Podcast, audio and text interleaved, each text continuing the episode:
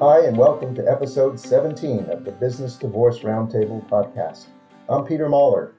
If you haven't listened to episodes 1 through 16 of the podcast, I encourage you to check them out on iTunes, SoundCloud, Stitcher, or wherever you listen to your podcasts. You'll find interviews with some very smart people on a variety of business divorce topics, including appraiser Chris Mercer, professors Doug Moll, Benjamin Means, Peter Molk, and former Justice of the New York Supreme Court, Carolyn Demarest. In episode 4, I interviewed LLC guru John Cunningham on avoiding deadlock in LLCs. Deadlock is one of the most common consequences of dissension between 50 50 business co owners and a source of much litigation. In this episode 17, I'm staying on the topic of deadlock with my guest, Erica Garay. But instead of avoiding deadlock, we'll be talking about resolving deadlock, specifically by means of arbitration. Erica spent almost 40 years litigating commercial and business disputes, including business divorce cases, before making the jump to full time arbitrator and mediator with her own firm, Garay ADR Services.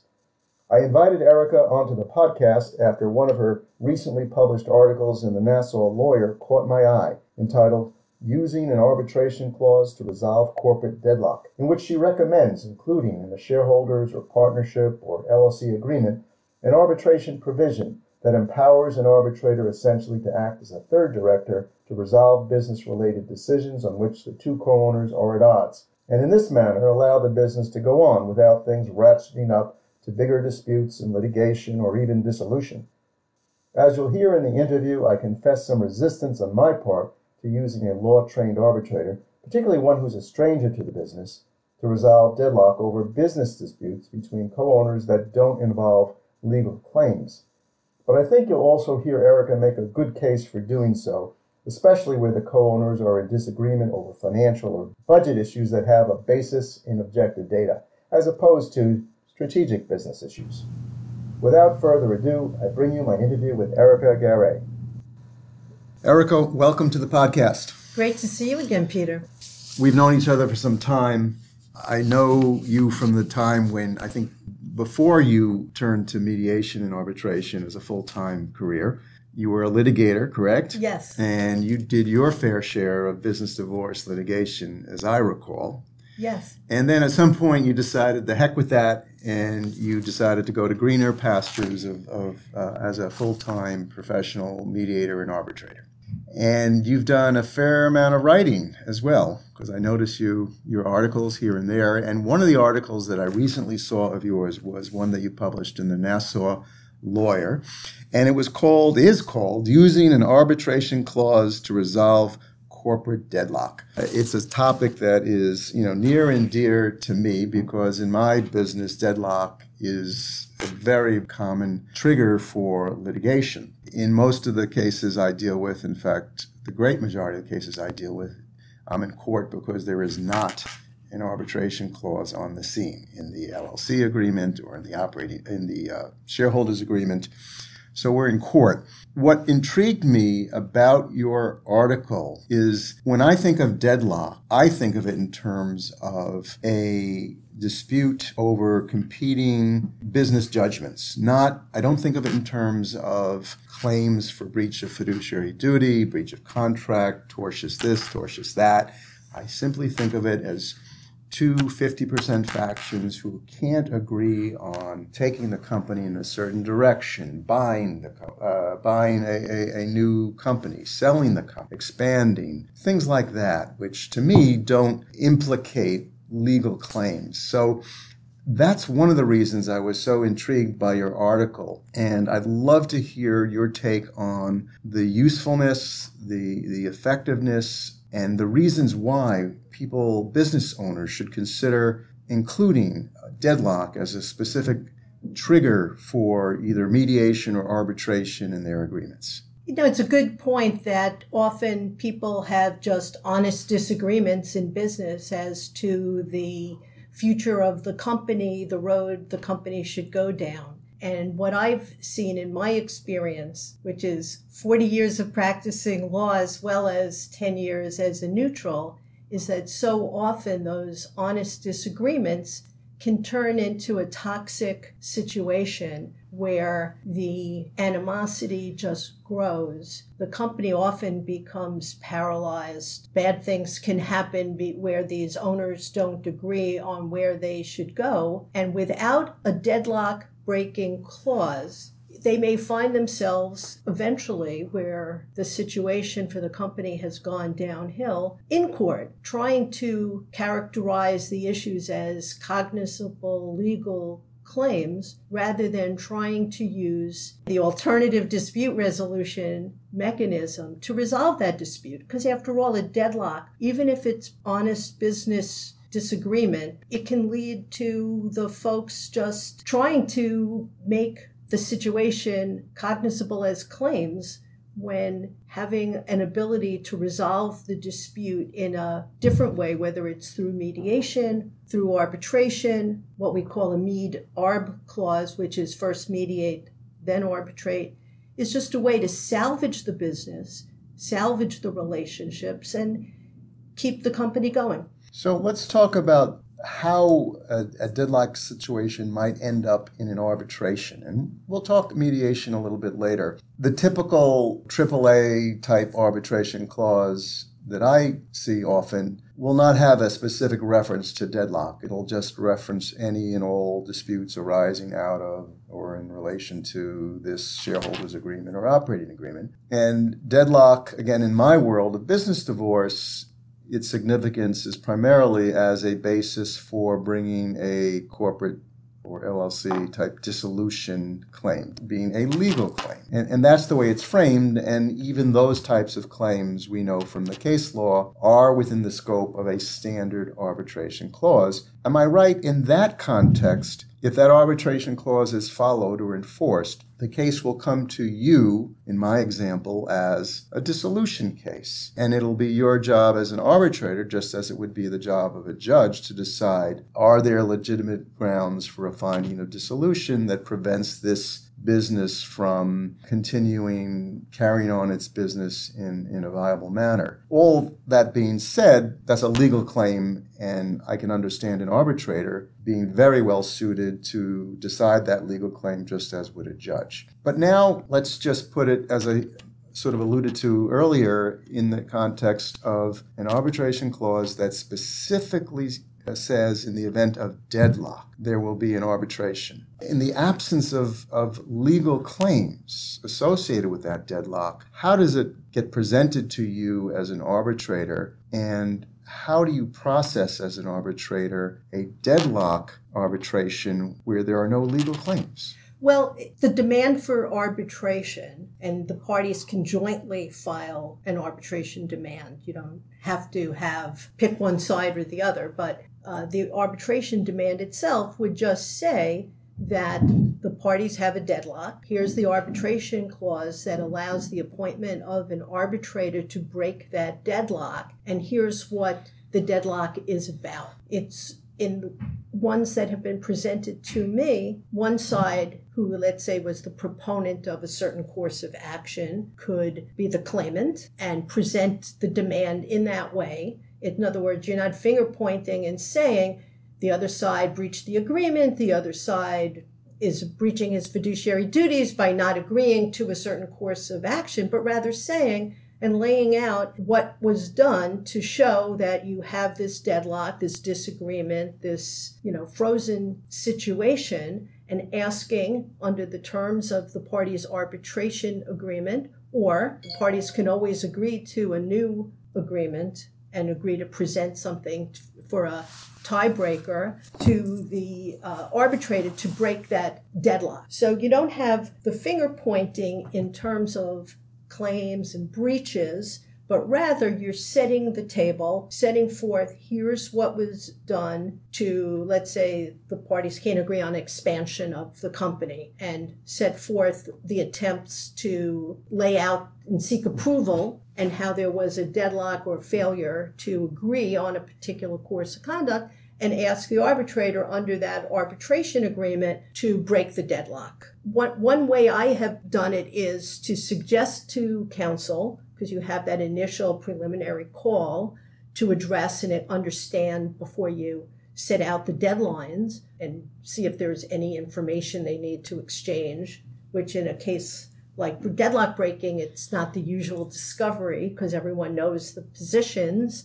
They might have experts and need to exchange expert reports because the experts might testify. But one can envision that the presentation would be different than a typical arbitration and is more along the lines of a board meeting with that arbitrator casting the deciding vote. And, you know, I can go into how you still need to comply with the statutory requirements of an arbitration so that parties are, you know, witnesses are under oath, you have exhibits, you have cross examination, you have a written award that decision at the end because all of those things are required by the arbitration statutes, whether federal or state. But the parties and counsel can get very creative as to how to set that up. And uh, depending on how detailed the clauses and perhaps some of what you were alluding to is how can the arbitrator decide this honest business dispute is that the clause itself could say what the arbitrator is to decide or what the arbitrator will hear or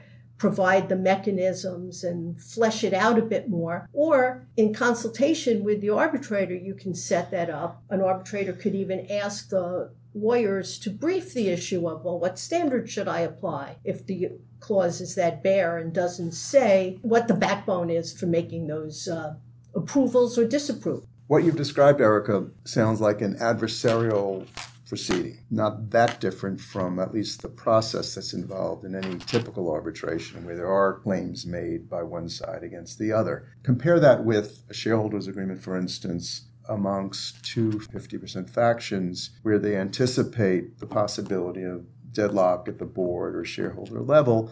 And they deal with it by saying, in the event of deadlock, we're going to designate this specific person to serve as the deadlock breaking director, let's say. And I've seen those mm-hmm. provisions, and maybe you have too. How would you compare the, the benefits of that versus the arbitration clause? Well, if that director is conversant in the business, the industry, the parties, whether that is a person who's only consulted when and gets involved when there is this 50 50 deadlock, or participates in all the board meetings and is familiar, maybe the trusted CPA who um, is there and familiar with with the company. You could see how that would be a useful way to resolve that dispute. You could have issues of course that that person may get conflicted or just feel like they're in the middle of things. Sometimes when you write an agreement and 10 years later that person you named in the agreement isn't the trusted CPA any longer, could have retired. The CPA firm might not exist anymore. So you could have issues about finding a replacement for that previous trusted advisor. So certainly using that kind of deadlock breaking technique, naming a person, certainly see it even in simple mergers and acquisitions where the post acquisition adjustments aren't agreed upon and they name a CPA. He's going to decide thumbs up, thumbs down on all those adjustments. So that's a very common way to have as a tool to break the deadlock. Where you have an arbitrator, yes, it is more formal, but that's because the statutes require it. You need to make sure there's due process and you need to make sure witnesses are under oath just because the statute requires it. So it makes it a little different Yes, it can be a bit more adversarial because people have to be able to cross examine witnesses. So it is a little different, and that's just the nature of protecting the award because the arbitrator has been appointed pursuant to that clause. And you don't want to have the award challenged and overturned because, hey, the witnesses weren't under oath, and therefore you didn't comply with federal or state arbitration statutes, and you've done all that for nothing. So yeah, you're right. It might be a bit more adversarial, but th- that's a, the nature of cross examination, and it's really the way people choose to do it. I mean, in, in recent one that I had, although counsel in our initial phone call agreed that they would have cross examination, they said it wouldn't be adversarial. Once we got to the hearing, it was a bit more adversarial than that. But that's just, I think, the nature of litigators, you know, trying to get their points across and advocating for their clients. So you've had some experience as an arbitrator deciding matters that were brought to you under a specific deadlock trigger built into an arbitration clause? Yes. Can, can you talk about any of those without giving away any names? I, I can talk in general. I would feel comfortable just being more general about it. Yeah, I'd love to hear. So I recently was appointed an arbitrator. The clause itself named someone else, but for whatever reason, that person wasn't available. And so I got the case through the American Arbitration Association, and we held a three day arbitration that was agreed upon ahead of time would be in the nature of a, a, board meeting and yet compliant with the arbitration clause itself. That particular clause set a standard by which the business was supposed to operate. So it was more easy for presentation to me as to when I was supposed to approve a budget or disapprove a budget that was presented, whether it would allow the, the business to operate in that standard was where the money is needed the investment needed to continue the operation on the standard that the owners had agreed to ahead of time. So that one gave me a standard to apply. Some some objective criteria that you could look to in coming to your decision whether to approve or not the proposed budget, I guess it was. This one was a budget, yes. Was it t- uh, typical in the arbitration in the sense of, you know, before the hearing, there was an exchange of documents, demands for discovery, um, they those had, types of things? They had said that they didn't need to exchange any discovery demands. And instead, we just had a deadlines for exchanging exhibits witness lists. The parties chose not to have expert witnesses testify, so we didn't have an expert report, although an expert showed up for one side at the arbitration. And we we actually had opening statements, closing statements. We didn't have briefs. We just did it in that way so we could be as efficient and as expeditious as they needed to have this um, resolved so that the company could proceed, whether it was with that budget or a different budget or no budget. So in that case, you were being asked to either approve or disapprove a budget. You were you were not being asked to come up with a different budget, for instance. Correct. Interesting. And although you did... could you could think of a way that if the issue was presented in a different way, an arbitrator could always say to counsel, "Can I hire my own expert to assist me in resolving the dispute. Usually, parties go along with what the arbitrator asks. They might dis- say no. If they say no, you can't do it. But if they said yes, you could hire an expert who could advise the arbitrator, especially if you had complex budgeting and cash flow issues. So that's a possibility too. There, there are instances in which deadlock is sort of a, a, existential question. The fate of the company, will it survive or not, is, is at stake. Someone wants to sell the company. The other side doesn't want to sell the company. Again, it's not necessarily a claim of fiduciary breach or anything like that. It's just different preference for either continuing the business or not. Different visions. And that's not an unusual occurrence and let's say that there was in that shareholders agreement between two 50% owners an arbitration clause that specified arbitration in the event of deadlock. Uh, this is all hypothetical, of course. Th- that matter comes to you as an arbitrator. How could you see going about as a law trained arbitrator? You know, what criteria do you think you might be able to look to to make a decision like that? No, that's an interesting question. And I think one would go as, a transactional lawyer and you're drafting that clause, you could certainly have a carve out that a deadlock over selling the company is excluded from, from that deadlock breaking provision. Or maybe right? um, triggers a buy sell process. Correct. And we've certainly all seen arbitrators value interests and set forth those you know how, how that buy sell will, will take place but what i would do in that circumstance and as an arbitrator, you take very seriously that people have entrusted you to help resolve this dispute. So if the clause required the arbitration of that, I would look to counsel to give me guidance as to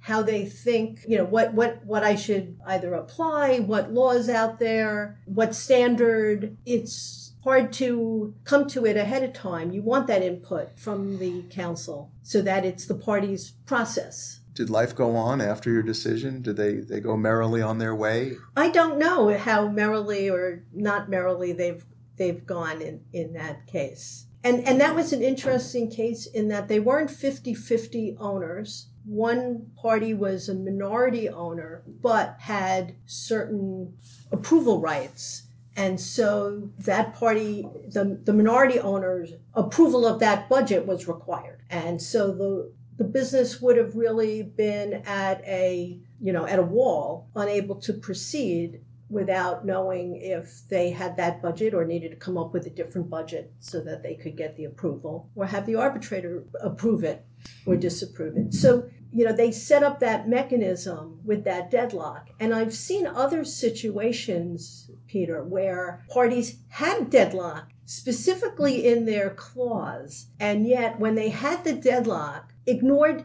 that ability to resolve that dispute through arbitration. And instead went on the warpath of, you know, weeks, months later, and sometimes in a business, those even a short period of time can be disastrous to the outcome, um, went down the road of trying to put the accusations of, you know, this one's overreaching and that one's, you know, uh, not cooperating and turning those honest business disputes. Do I want to have international sales or do I want to expand on that particular location? How many leases should we undertake? By not using that deadlock breaking clause, they marched and presented me eventually with each side had competing demands for arbitration that were over three each one was over 300 paragraphs long with 18 claims of breach of fiduciary duties and breach of contract you name it it was in there and we had 11 days of hearings and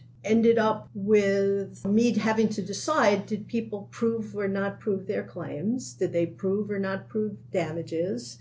And in that particular case, whether a minority member could be expelled if there was a breach of, of fiduciary duty. And I look back and say, wonder what would have happened if they had come to an arbitrator a couple of months earlier and presented it as, we can't agree, help us break this deadlock and keep their relationships and keep their uh, business going in a different way? And would that have stopped the toxicity and the fighting that you and I have seen in so many cases? And we'll never know, but it's an interesting question that would that have salvaged things? See, what you've just said, in my mind, I think about mediation as perhaps a more effective way of resolving that type of dispute where both sides recognize they're having a problem and that they need some outside help to get them past this deadlock. Yet, under that, there is still a foundation for continuing the business relationship. These are 2 mm-hmm. people who want to stay in business together they need to get over this hump and they need an outside person to help. To me, I'm thinking mediation as where the mediator, and you're going to tell us a little bit more about this, is not the decider, but is there simply to facilitate an agreement that the parties themselves will arrive at, as opposed to an arbitrator who, after a proceeding that however you want to cut it, it's going to be adversarial to some extent. Someone's going to come out a winner and someone's going to come out a loser, and that can often be a you know fatal recipe for you know an ongoing business relationship. No, it's really uh, a good point, and I think that mediation can be a wonderful way to salvage relationships, salvage the business, have a new way, create a new agreement. I mean, there's so many tools one can come up with in a mediation that a court can't. Or an arbitrator. Well, an arbitrator sometimes can because the parties can present things to an arbitrator in a way and we're mm-hmm. supposed to be fair and, and, and, and act in, in, in that way. So we an arbitrator is certainly more like um, I'll call it litigation light, but you're right.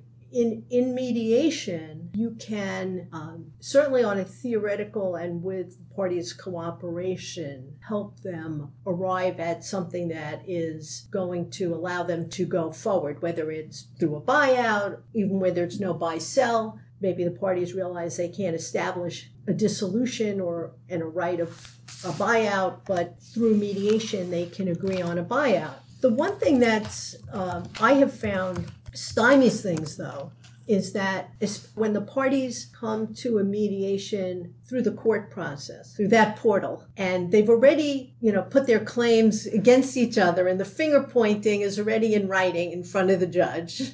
Maybe they've had discovery, maybe not, depending on, on how things are at that particular courthouse. So often the lawyers want the mediator to agree with them that they're going to win. And so we're so often looking at those claims and not as, as, as, um, as I say, one thing to plead a claim, it's another to prove a claim. Have a case and proving a case are two different things. And the result of proving a case may not be, for example, if there's no buyout and the parties may still be in that same business without a mediation being able to give them an opportunity to create this new remedy. So it's it's kind of interesting because I think sometimes the lawyers are only still looking at their claims, whether it is because they're great advocates, whether they think that's what the client needs or what the client wants them to, to say, what the client needs to hear in their view. But so often, I think the lawyers aren't as trained as, as you were saying in your question to me to recognize the advantage of using that mediation to facilitate, to help the parties come to that common ground. If you were drafting a shareholders agreement or an operating agreement and, and, you're sitting down with clients who are, you know, in the bloom of love, of course, because it's, it's, it's, at the beginning, they actually like each other and they're not thinking about separating or business divorce, God forbid. But you get to the part of the conversation, you have your draft in front of you, and you're explaining to them, here's a dispute resolution provision that I'd like to suggest to you. What are you going to put in there? Are you going to put in mediation prior to arbitration? Are you going to ask them about identifying a specific individual either to serve as a mediator or as a arbitrator? Is there such a thing as binding mediation?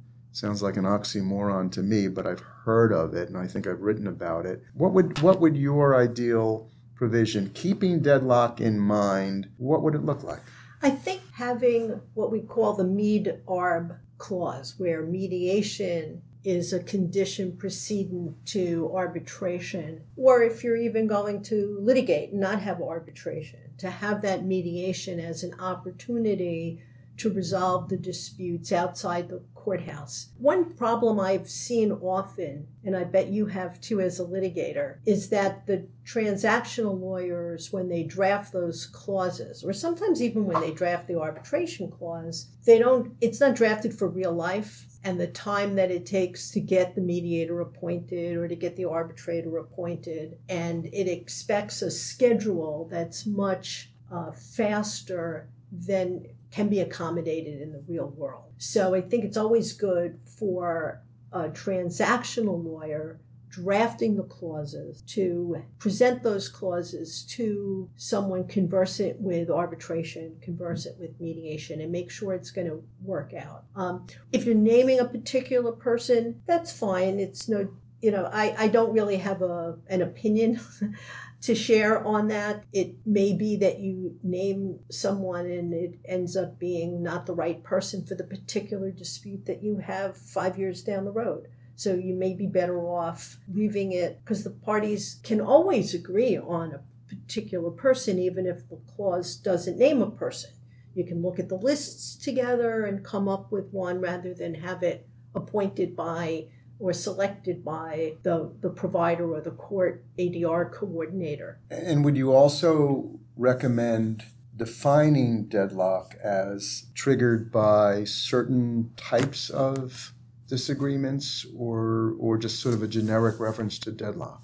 No, that, that that's a good question, and I think it probably let me let me say it this way. I think the draftsman, if if that person or the certainly the folks negotiating the language, they know the parties. You may not know who the next generation is who may inherit these agreements, right? So that's something to, to keep in mind. But if, if you're able to walk it through and talk it through, as you do any part of any uh, agreement. And as you said at the beginning, you're in like or in love. it's maybe easier than down the road to agree on those things. I think it probably is uh, not a cookie cutter, one size fits all. You certainly should give, maybe the thing is better to think of do you, what are the, what are the pluses and minuses of having all deadlocks resolved?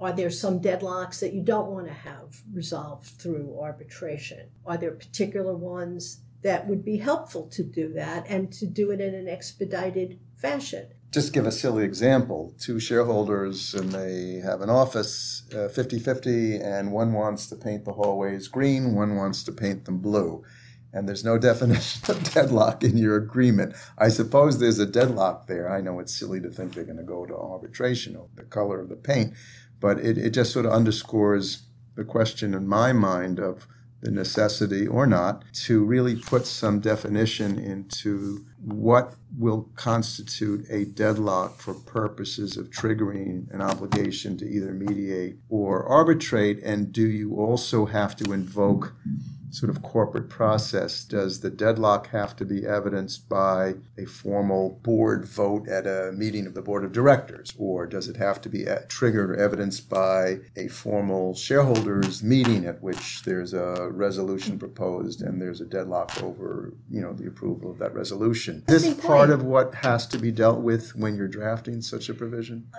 you know, it, it might have to be thought of I mean, we've probably both been in situations where we're advising someone as an advocate, as the litigator, and you realize, hey, wait a second.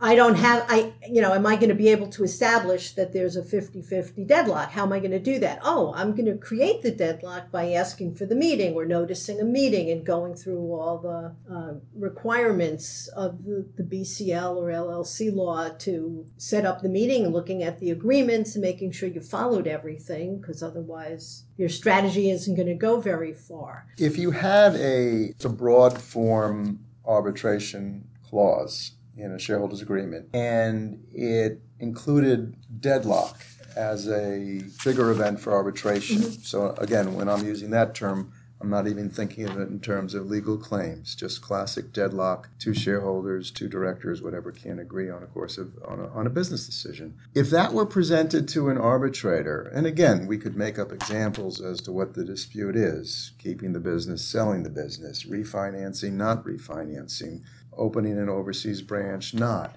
If the arbitrator has a sense that the relationship between the, the co owners is broken irretrievably, would an arbitrator have the power as, as a remedial matter to, to force a buyout? Would that be in, the, in their toolkit? Probably. If, if the parties didn't have a buy sell or some trigger that allowed the, I, you know, I let's assume you had a 51 49 and if the 49 wasn't going along even with the approval rights that it had the 51 could buy out. I think it's hard to um, impose such absent a statutory election or, or, the like. You know, that's where, as you were alluding before, the mediator can help facilitate that discussion. So back to the the drafting table, I know I've seen shareholder agreements, operating agreements, whether or not they have arbitration clauses, I'm not sure, that will provide that in the event of deadlock over specified matters that would trigger either an optional or a mandatory buy sell process, which is another way of saying that if someone's going to either put themselves in that position, whether it's a voluntary or a mandatory buyout, in my mind, that's because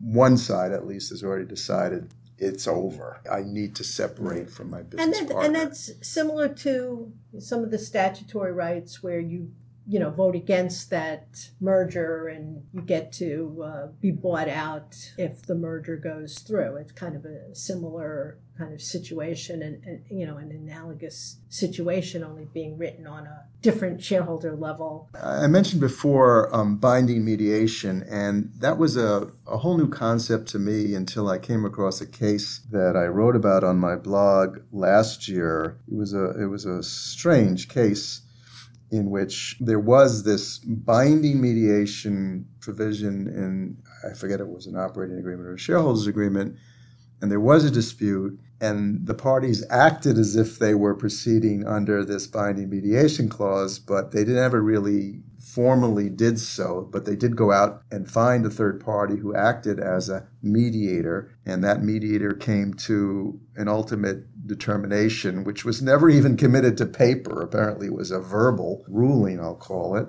And then, of course, they landed in court with one side saying, oh, no, that wasn't a binding mediation. That was just, you know, getting together and talking with this bloke.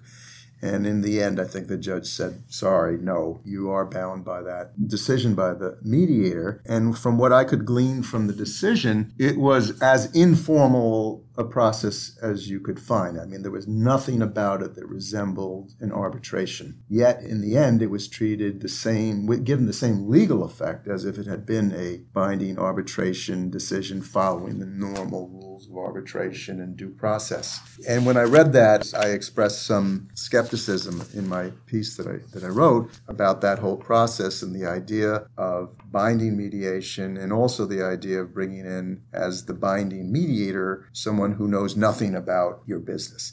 So set me straight here. What the heck is binding mediation? How is it different from arbitration? Is it something that you recommend? Well, let, let's talk about the differences then. Well, as, as you were saying before, a regular mediator, your garden variety mediation, the mediator is facilitating the parties finding a resolution, helping them settle their dispute, settle their claims. The mediator doesn't have the authority to impose a resolution on the parties. The mediator is just can be evaluative, can be collaborative. They're all different styles of mediation. In that circumstance, I when I serve as a mediator where the parties are frozen in their positions, and it, they could be $5,000 apart, they could be $5 million apart. It doesn't matter. Sometimes the smaller the amount in dispute, the more steadfast they are to, I'm not paying another penny. And I have often asked the parties, would you like me to make a mediator's proposal? It's not binding on anyone. Just, I'm going to consider everything I've heard, remembering that the mediator gets to meet with parties on an ex parte basis, which makes it very different than arbitration, because arbitrators are never allowed to have ex parte communications with a side. Never. So when the mediator is making a proposal, the parties can consider it and let the mediator know whether they accept it or reject it. And then I would only tell them if both parties right. have accepted. And sometimes they don't accept my number and they negotiate a few thousand dollars more or negotiate something slightly different, but it helps break that logjam. And that would not be binding mediation. Binding mediation is more often seen in a collective bargaining agreement where there is that ability to make some kind of imposition, and perhaps it's public policy if you're dealing with public unions and government situations like that. The reason, as you said, that binding mediation sounds so much like arbitration because an arbitrator is committing a decision to paper, saying, here's how you're going to, you know, who wins, who loses, how much and in a reasoned award explaining why and how you got there. An arbitrator, as I said at the beginning of our discussion today, has witnesses under oath. There's cross examination. The arbitrator can ask questions.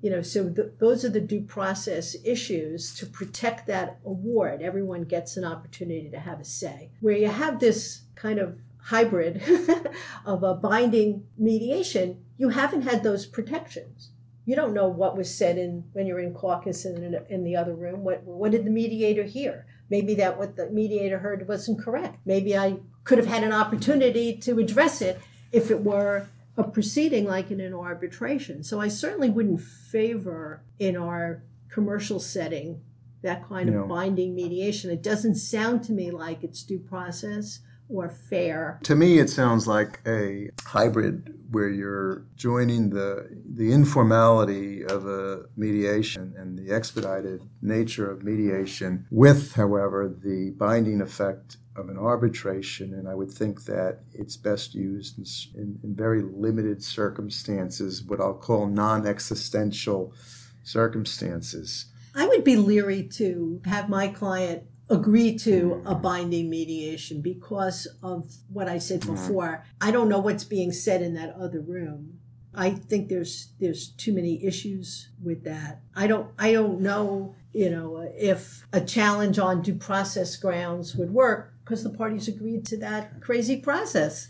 Well, Erica, it's been a real eye-opening conversation for me. I, I came into this with some degree of skepticism about the use of arbitration, binding arbitration, to resolve classic deadlock between 50 50 factions. So I think I have a better understanding of how it can be used. You've used it, you've actually, as an arbitrator, been involved in cases where a deadlock issue was presented to you. Um, I have to confess, I'm still a little skeptical that, that it can be a one size fits all solution particularly when the issues that over which the two 50 50 factions are fighting are ones that either are symptomatic of a total rupture of the relationship between you know the co-owners or certainly would lead to it depending on the outcome of the arbitration. But it, it, does sound like there is room and reason to include some reason to include deadlock as a trigger event for certainly mediation